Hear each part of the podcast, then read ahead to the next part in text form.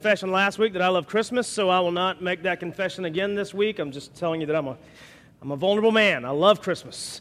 Um, whoops. And, and I, am super excited just to celebrate today. I want to reread uh, the passage that Stephen already read and just call attention just to one word in there. And we may have already let the cat out of the bag, but uh, this is the third week of Advent. And today, man, that one word is just joy. Just, just joy. Um, so let's look at Luke chapter 2, uh, verse 10 and 11. It says, And the angel said to them, Fear not, for behold, or look, I bring you good news of great joy that will be for all the people. For unto you is born this day in the city of David a Savior who is Christ the Lord. Man, the thing that I love about uh, Christmas in kind of our neo-orthodoxy or our new, our new understanding of what it means to follow jesus as the church is the fact that if we do this well, like even like I'm not trying to remove responsibility from us from the rest of the year and what we need to do, but if if we do this season well, it will carry the gospel for 11 months.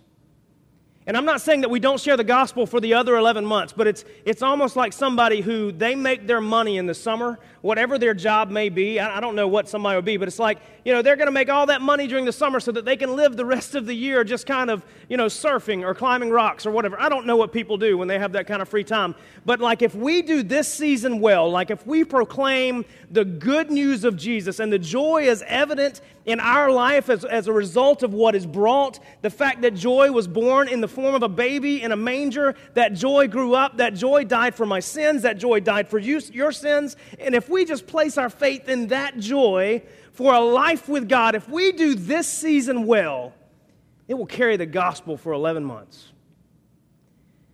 But what has to happen in order for us to carry that joy well is for us to think incredibly well, precisely and succinctly about what is occurring in history because of Jesus what was brought in the form of a baby in a manger. The angels appeared to the shepherds in the, the middle of the night, and, and a lot of stuff was just going crazy. To, the fact that they appeared to the shepherds was crazy enough. Um, kind of the dregs of society, the people that you would not take home to meet mom or dad. Um, and just, they just said this They said, Look, behold, I bring you good news. In the, the span of things, it would be the best news. Good news of great joy that will be for all the people. For unto you is born this day in the city of David a Savior who is Christ the Lord.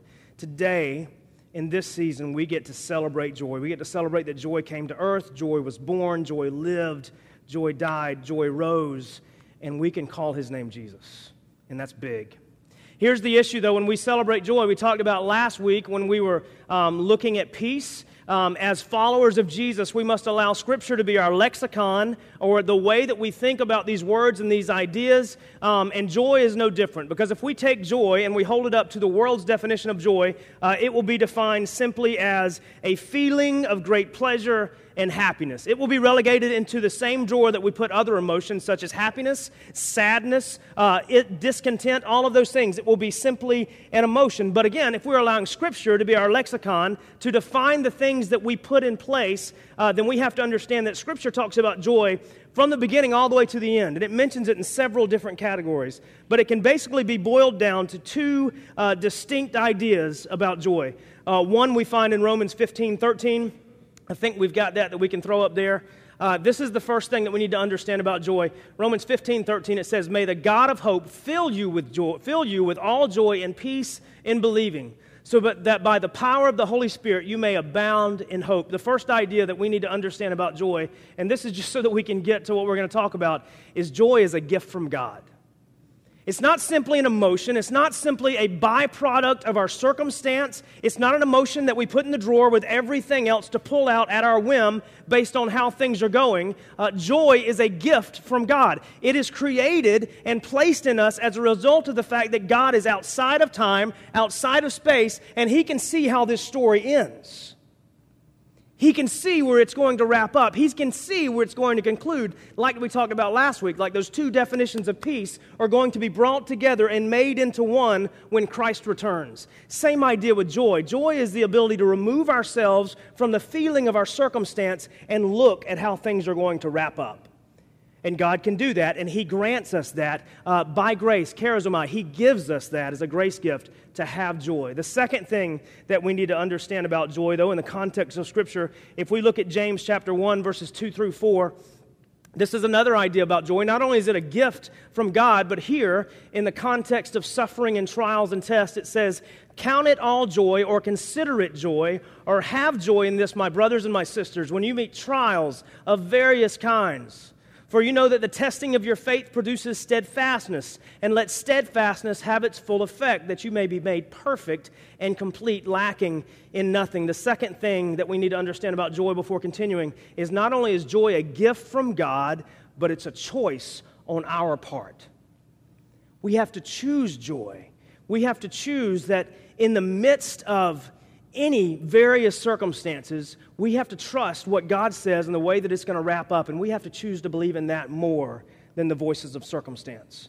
I was thinking about this this week. It's a lot like watching any particular Disney animated movie. Like one that you've seen before, we can know this about any Disney animated movie, Lion King in specific, that the first thing that happens is you meet characters and they're great. And you fall in love with them. You're like, man, Mufasa, he's awesome. Mufasa's gonna live forever. And then you got cute little Simba, you know, on the rock, Stephen, you know, holding him up on the rock. You've got Simba. And then all of a sudden, after you fall in love with the characters, tragedy happens. I hate to give it away, but Mufasa gets killed by his own brother. It's terrible. And Simba thinks he's done it. And then Simba becomes an orphan and he's placed out. Happiness is this happiness is trusting in the characters that we meet in the beginning, and everything's good. But if we're trusting in our circumstance to build our joy, when Mufasa dies, we're out of luck. But the, problem, the, deal becomes if we've seen the movie or if we've seen any Disney movie, we know that they end really, really well. And so joy is like seeing a Disney movie, watching it again, and when Mufasa dies, you're like, you know what? It's terrible, but it's okay because I know how it concludes. I know that it's going to be good. I know Simba's going to come back and he's going to be a king and he's going to sing a lot of great, catchy songs in the, in the meantime. You know, that's joy. Joy is knowing how it ends and choosing to believe in that over our circumstances, no matter how many times Mufasa dies. And he dies every time you watch the movie, believe it or not. This is joy. And so I think about those two ideas of joy that joy is a gift from God, but also joy is our choosing to believe in the end versus the now whether the now is good or bad, we're trusting in the, the, the, the, efficacious nature of Christ to wrap everything up in its proper way, which is going to bring the most possible glory to God. We believe in that. Um, but then I try to think, well, what is the one place in Scripture that kind of unifies these ideas? And so it takes these abstract notions of, of joy and it brings them to one place. And I, I land in, in John chapter 15. John chapter 15, verse 11. If we can throw this up there it says, These things I have spoken to you. These are the words of Jesus. This is the last, in this particular chapter, it's the last of seven I am statements by Jesus to his small group of disciples. And he says, These things I have spoken to you, that my joy coming from Jesus may be in you, and that your joy may be full. So it takes the idea that joy is a gift from God, but then it places it with both the other definition that joy is also here by my choosing. He says, These things I tell you so that my joy may be in you and that your joy may be full. But of course, we read this one verse that unifies so much, and we have to ask the question, and this is a great question well, what are these things? What are these things? So we're going to go to John chapter 15, and we're going to spend the rest of our time there, and we're going to walk through this idea of these things that Jesus said to his 12. He said, These things I tell you, so that my joy that I give you willingly and by grace will be in you, but that your joy that you choose will be full. Let's pray. God, we love you. We thank you for your word. We thank you that joy is not of our making, but it starts with you. We thank you, God, that because of Jesus, this joy is possible. And it's not an emotion, uh, it's not just something that we can pull out on a whim, but God, it's from you and it's for you and it's to us. God, we thank you for your word today. We thank you that it's true, that it's without error, and that it guides us to a place that we look more and more like Jesus, whom you sent in the form of a baby that we get to celebrate. God, we love you. It's in your name we pray. Amen. So, John 15, verse 1, uh, we'll start there. Jesus often spoke in metaphor. He spoke in metaphor that people would understand. At the time, very much an agrarian society, people farmed, they grew things, they knew that stuff. Um, and so this is the way that he's going to speak. And we're going to start 15, verse 1. I'm going to go ahead and read 1 all the way through 11, and then we'll come back and, and see what we feel like Jesus is telling us today through his word. 15, verse 1, it says, I am the true vine, and my Father the vine dresser or gardener. Every branch in me that does not bear fruit, he takes away, and every branch that does bear fruit, he prunes, that it may bear more fruit. Already you are clean because of the word that I have spoken to you. Abide in me, and I in you. As the branch cannot bear fruit by itself unless it abides in the vine, neither can you unless you abide in me. I am the vine, you are the branches. Whoever abides in me and I in him, he it is that bears much fruit, for apart from me you can do nothing. If anyone does not abide in me, he is thrown away like a branch and withers, and the branches are gathered, thrown into the fire, and burned. If you abide in me, and my words abide in you, ask whatever you wish, and it will be done for you. But by this my Father is glorified, that you may bear much fruit, and so prove to be my disciples. As the Father has loved me, so I have loved you. Abide in my love. If you keep my commandments, you will abide in my love, just as I have kept my Father's commandments and abide in his. These things I have spoken to you, that my joy may be in you, and that your joy may be full. I love when Scripture is direct. Like, there are times, like if we read the parables, like, granted, we'll read the parables, and, and most of the time you can even see that the disciples struggled with it, and Jesus is like, okay, so you're not understanding. Well, let me explain. But I love the times in which, even though this is a metaphor, at the very end of it, Jesus concludes it. He's like, These things that I've just said to you, like right here, I didn't speak in verses, but they're written in verses here. These things I've said to you so that you may have my peace, my joy, and so that your joy may be full or overflowing. I want us to look at, at five things in this passage, and I'm really not a point guy, but I, I see like five things that jump out here in this particular uh, chapter ways, these things that Jesus gave us so that we could have peace. The first thing, 15 verses 1 through 3, it says, I am the true vine, and my Father is the vine dresser or gardener. Every branch in me that does not bear fruit, he takes away. Every branch that does bear fruit, he prunes, so that it may bear more fruit. Already you are clean because of the word that I have spoken to you. The first thing that Jesus is telling the disciples so that they may have his joy and that the joy that is in us may be full and complete is that we have to understand this. And this is part of being able to look down and see the way it's finished versus our current circumstance. Just simply, Jesus connects us to the Father. Simple, straight, beautiful truth. And it affects the way we view the outcome. Jesus, and only Jesus, connects us to the Father. In this particular passage, he says that, that I am the true vine like the one and only, the only way. He says this later in Scripture and in other places that I am the way, the truth, the life. No one comes to the Father except through me. He makes a statement of exclusivity here again. He says, I am the true vine, the it, the only, the one. And he says, Because of me, you can now be connected to the father, the gardener, the vine dresser here. Speaking in agrarian terms, this vine was like a grapevine that, that grew grapes, and the point of a grape was to feed people, sustain people, and it was also the point to make more grapes, all of those things. He says that I connect you to God. And through this, the Father has access to grow us, to shape us, and to make us ready for purpose. He says, I'm the true vine. Uh, and through you, uh, through me, the Father, He's the vine dresser. He has, uh, he has access. Every branch in me that does not bear fruit, He takes away. But every branch that does bear fruit, He prunes so that it may bear more. Through this access, God is ready to, to shape us and make us ready to be bearers. Ready to be on that vine, but not just on that vine, but there for a purpose, there for a reason, which we'll get to. And also in that, he says, Already you are clean because of the word that I have spoken to you. The other thing that we need to see is that uh, because of Jesus, him connecting us to God, like we're clean, we're good. We talked about last week this idea of biblical peace. This idea of biblical, biblical peace is there is now because of Jesus peace between us and God. God is not mad at us. God is not at war with us. We are not contrary to God. Same idea here. Jesus is saying, because of me, the vine which you're on, and the vine dresser now has access to you, you are clean. You're acceptable. You're okay to be touched by the gardener. You're good. You're in. You're in. He's saying you don't have to earn it. You don't have to fight to keep it. I've already done that. Man, if that doesn't affect our joy, if that doesn't affect our ability to see beyond circumstance, to see beyond struggle, man, nothing will. To know that I don't have to fight to have salvation. Do I have to fight once I've had it to, to sanctify and to move closer to a, a picture of Jesus? Yes, but do I have to fight to earn it? No. He says, You are clean, you're acceptable. So, joy as a result. The second thing I think that we see that after Jesus connects us to God, it affects our joy. He says in verse 4, he says, Abide in me, and I in you. As the branch cannot bear fruit by itself unless it abides in the vine, neither can you unless you abide in me. I am the vine, you are the branches.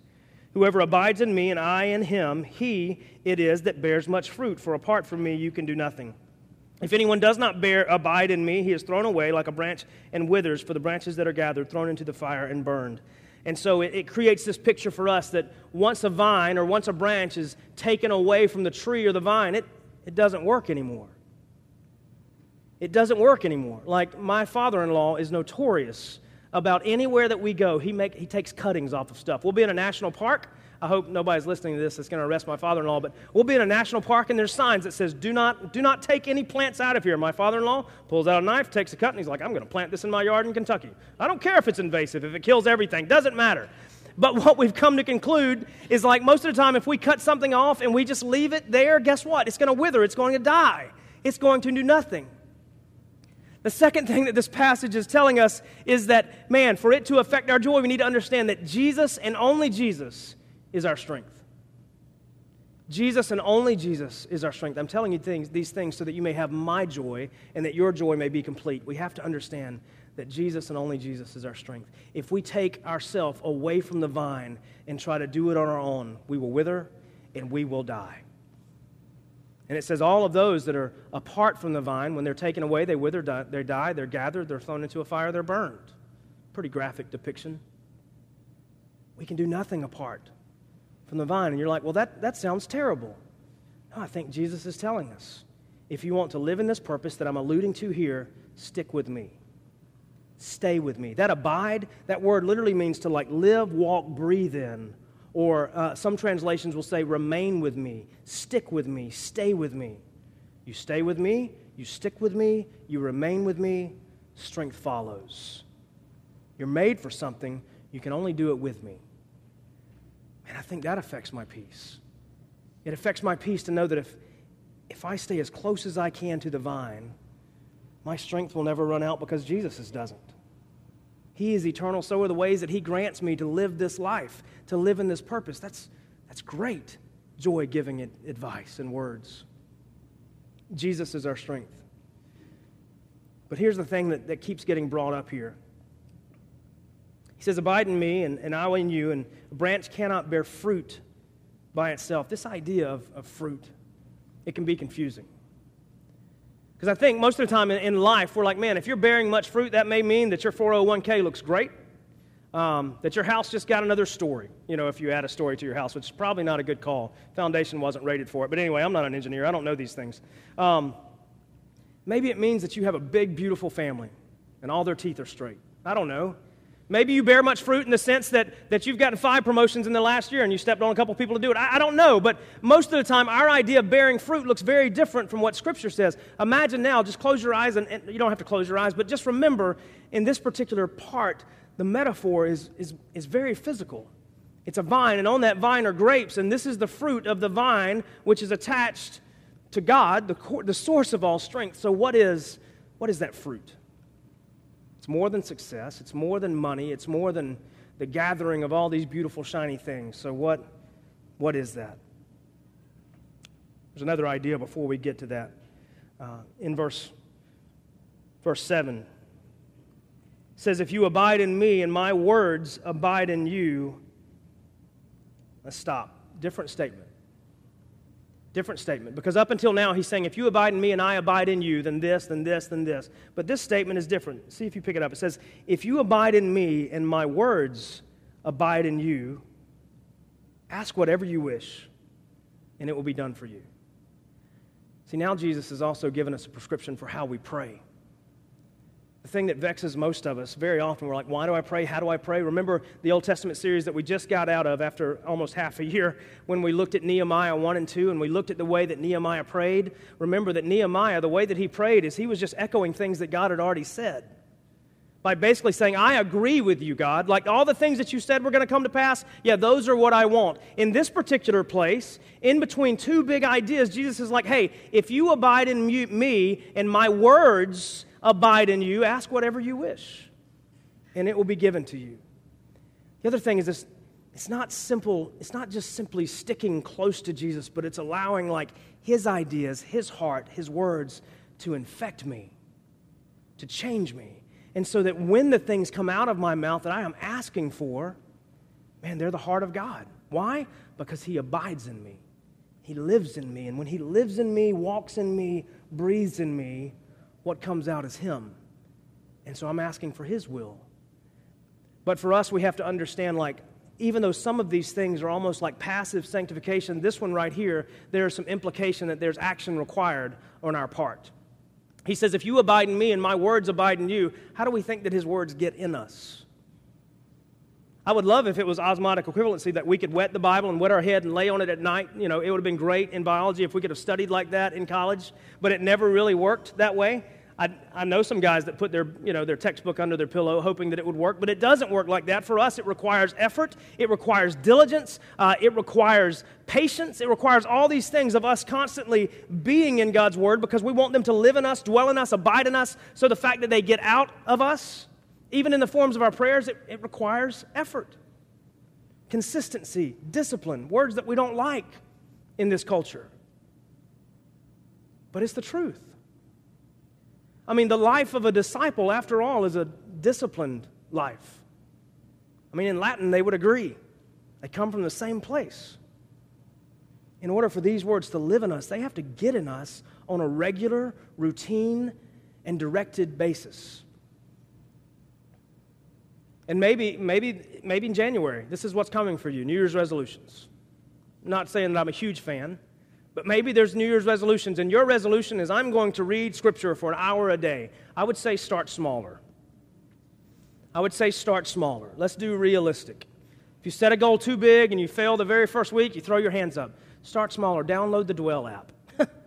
Download Dwell. Neil, throw, Neil tossed that one at me. And there's a guy with this rich African accent, and when he reads Isaiah, you're like, man, I feel it. I mean, find ways. Find ways for God's word to abide in you. And so that's when it's time for them to come out, they're there. They're there. Yes, it's supernatural, but yes, it's disciplined on our part. He says, If you abide in me and my words abide in you, ask whatever you wish and it shall be granted. Why? Because it was God's word to start with. And we're just saying, God, you know what? I agree with what you have declared. And now I'm asking for it. I'm asking for it. So, this third part, all of this to say that Jesus hears our prayers and he answers. Jesus hears our prayers and he answers. Verse 8, back to this idea of fruit. He says, By this my Father is glorified, that you bear much fruit and so prove to be my disciples.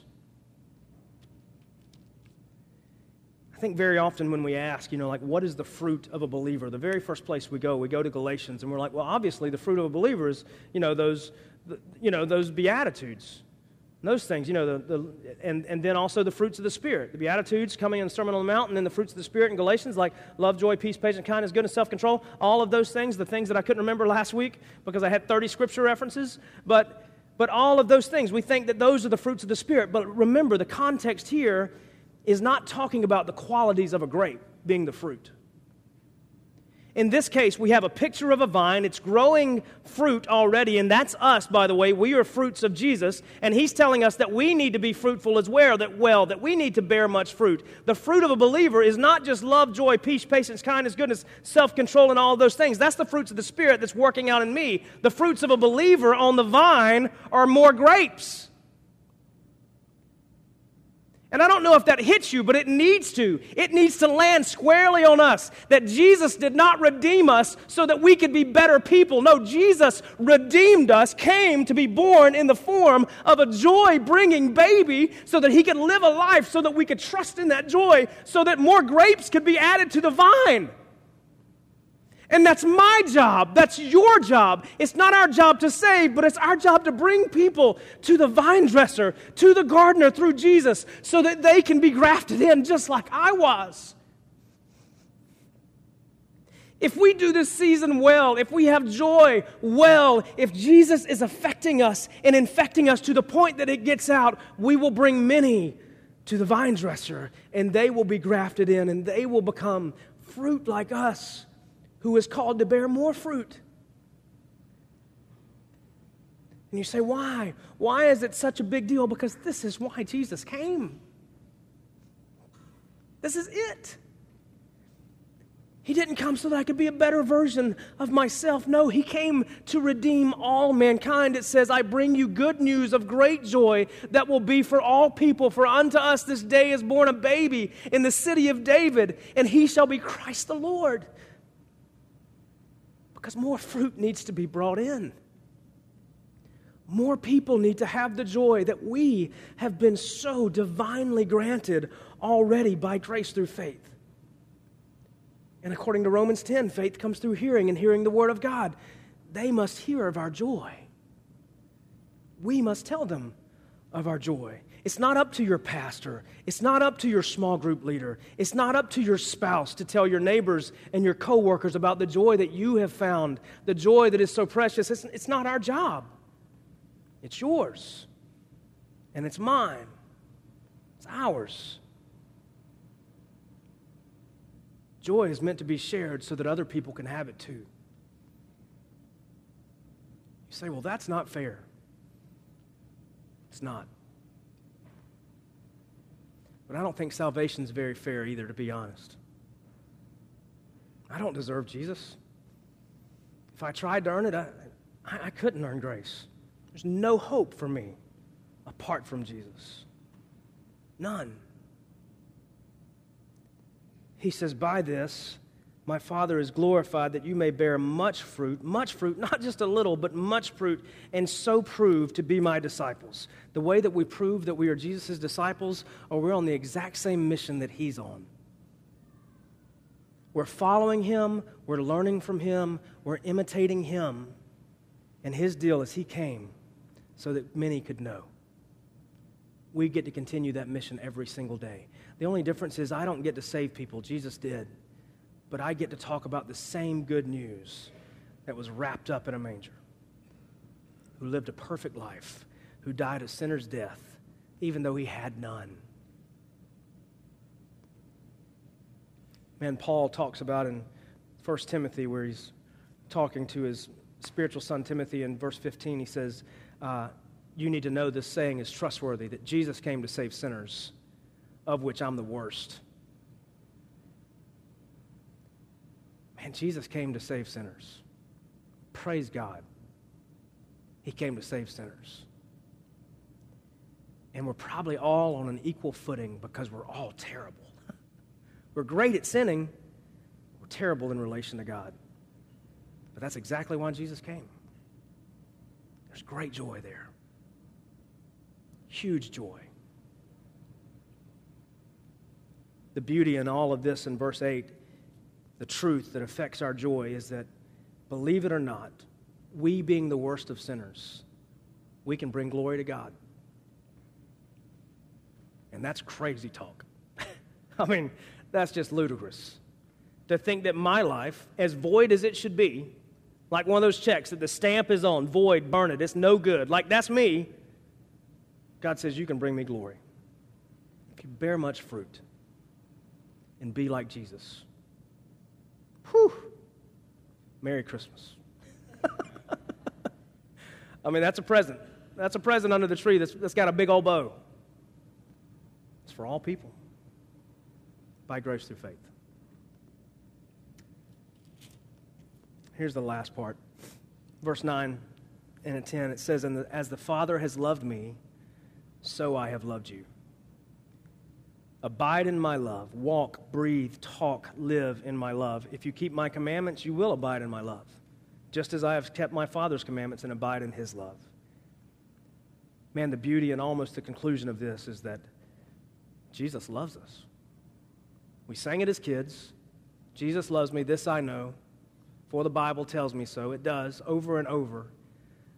There should be great joy here that Jesus loves me. Jesus loves you. That's huge. I know we say it a lot like, man, God loves you. But like, do we feel the gravity of that? Like, God, the author, the creator of all things, loves me, loves you. To the point to where he sent his only son to be born in flesh, which was a huge, huge stepping down, humbling, to be insulted his entire life, to leave the things that were characteristics and things due him as a result of his deity, to leave all of that because sinners need to be saved. And then he just says, Look, you live in me, I will live in you. And if you if you want to prove it, just do what I ask. Do what I ask.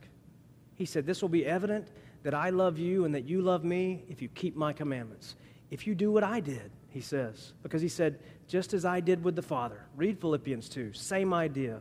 Kenoo, letting go of his divine right and instead willingly subjecting himself to the will of the Father. He said, Do as I did. He said, I displayed my love for my dad, your God, the vine dresser, in the same way that you can do it for me. I submitted to his desires. Submit to mine. Show your love for me that I display for you. Jesus loves us. Unbelievable. Unbelievable. That in spite of my flaws, my arrogance, my shortcomings, my lack of humility, I could go on and on and on. Jesus loves me. And Jesus loves you. And he says, These things I have spoken to you that my joy may be in you and that your joy may be full. It's easy to focus on a lot of varying things this time of year. But I think this list of Jesus connects us to God, Jesus and only Jesus is our strength. Uh, Jesus hears our prayers and answers if it's His words that are coming back out of us. Uh, we can bring glory to God, how, un- how crazy and how unfair that is and that Jesus loves us, if it's just those five things, man, that's a thick list. A thick list. And it does allow us, it allows us perspective to see the good, the best, that good news that those angels talked about, way over the bad that we're experiencing at any given point in our life. Because that's big good, really big good. Let's celebrate Jesus this year. Let's celebrate it so well that people see it.